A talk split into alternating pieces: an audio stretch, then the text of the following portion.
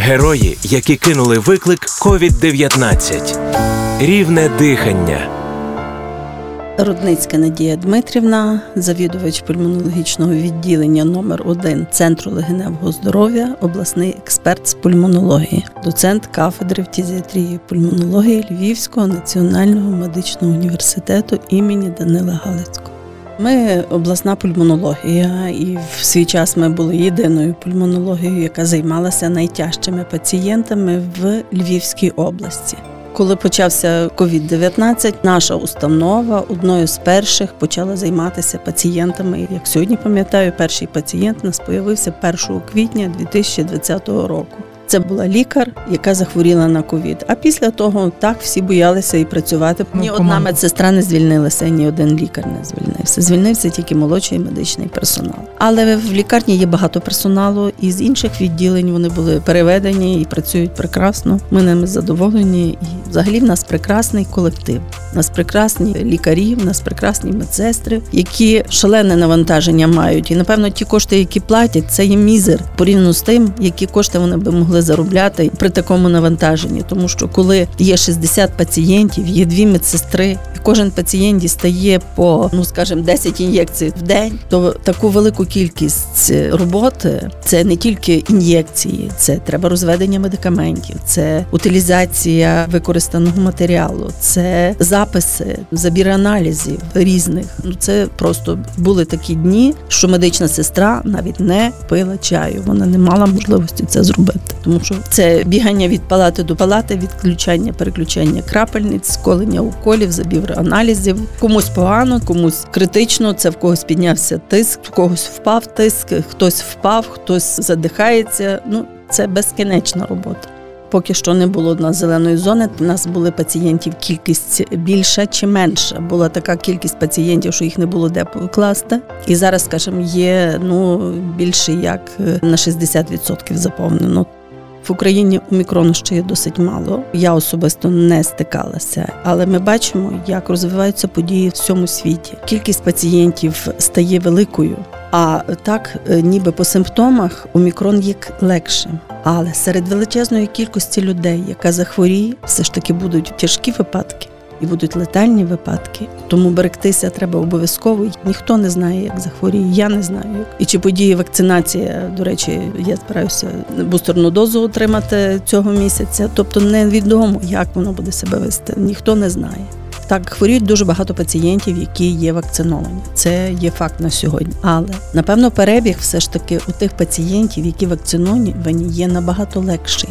Є якісь такі генетичні моменти, коли пацієнту не завжди при всіх розкладах ти можеш допомогти. Тобто, навіть при найліпшому лікуванні пацієнт гіршає, і є нюанси, на які ми не можемо вплинути. На жаль, таке життя. Звідки беремо сили? В першу чергу, якщо ти бачиш, що пацієнти твої поправляються, якщо вони тобі дякують, вони вдячні, є, світяться в них очі від радості, що вони вижили, і вони задоволені тим. Звичайно, що задоволений в першу чергу і лікар. Історії від львівських медиків, які повертають віру в диво. Ми беремо найскладніших пацієнтів з COVID-19, оскільки в нас є і потужний стаціонар, який займався до того легеневою патологією, який знає дуже добре цю легеневу патологію. В нас є достатньо обстежень, які проводяться далеко не в всіх установах області. У нас є і потужний рентген, і потужна комп'ютерна томографія легень, і лабораторія дуже потужна як клінічна, де загальні аналізи крові, деякі специфічні аналізи, які робляться при ковід, е, це реактивний білок, ДДМР, і навіть зараз інтерлейкін. У нас все це робиться. За це люди не платять кошти, які платять в звичайних приватних лабораторіях. У нас потужна бак-лабораторія. Тобто ми маємо всі діагностичні можливості і фахових спеціалістів, які добре розуміють легеневу патологію, які розуміють перебіг, які можуть передбачити цей перебіг. Ну і звичайно, ми маємо відповідно кращий результат е, по лікуванню ніж інші установи.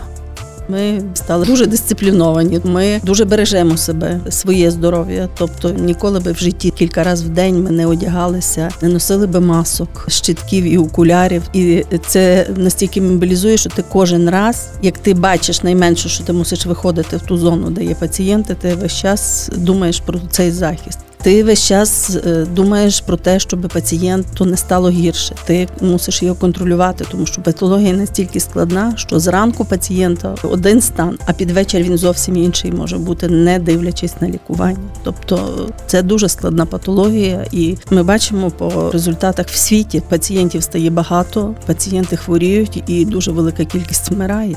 А ви можете сказати, що і в цій хворобі є диво?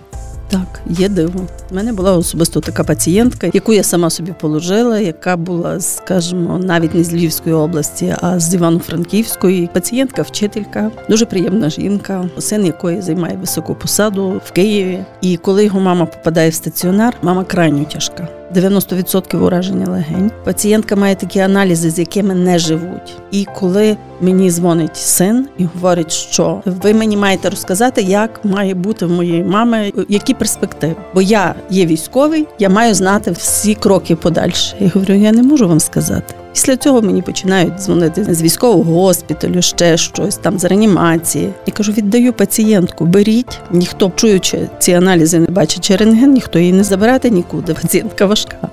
Але вона повільно, покроково, потрошечки, потрошечки поправилася. Я її виписала додому з концентратором кисню. Мені вночі дзвонять, в неї падає сатурація там до 60 після виписки. Я кажу, а чого ви вночі не спите, а міряєте сатурацію? Вночі потрібно спати. Нехай пацієнтка собі дихає киснем. І вона потрошечки, потрошечки поправилася. Вона за місяць до мене прийшла, піднялася на третій поверх своїми ногами. Так, вона ще лікувалася тривало, десь до півроку, але вона абсолютно здорова задовільна і працює. Ну але на жаль, не всі випадки є такі позитивні і такі, які б ми хотіли. Дуже багато людей ніби і розуміють, що є ковід, а разом з тим вони цього не розуміють. Ви гляньте, що ніхто не ходить в масках.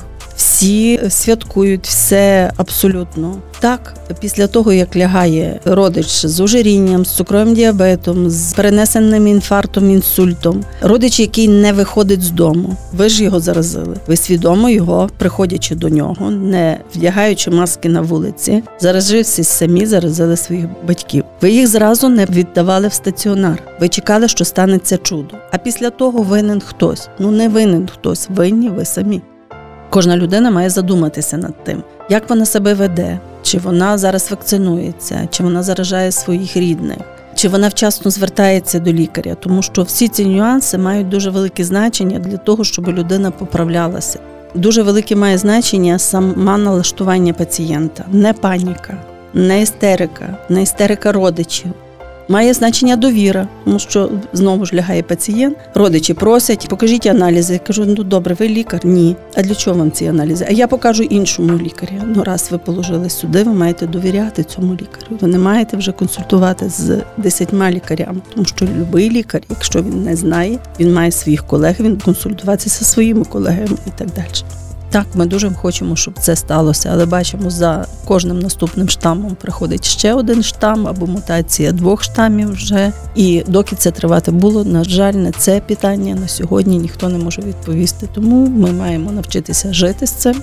Хвороба хоче в першу чергу, щоб ми стали дисципліновані, щоб ми берегли своїх рідних, щоб ми, вакцинуючись, не переставали носити маски, і мити руки і цілуватися. На жаль, це треба все ж таки диференціювати бо немає такого ідеального медикаменту чи немає ідеальної вакцини, яка би нас повністю вберегла.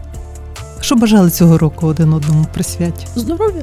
В першу чергу це здоров'я, це успіхів, це родинного тепла і затишку, це якихось позитивних емоцій, це здійснення бажань, це гарних подорожей. Такого ми бажали. Ангели Твого Різдва на Львівському радіо.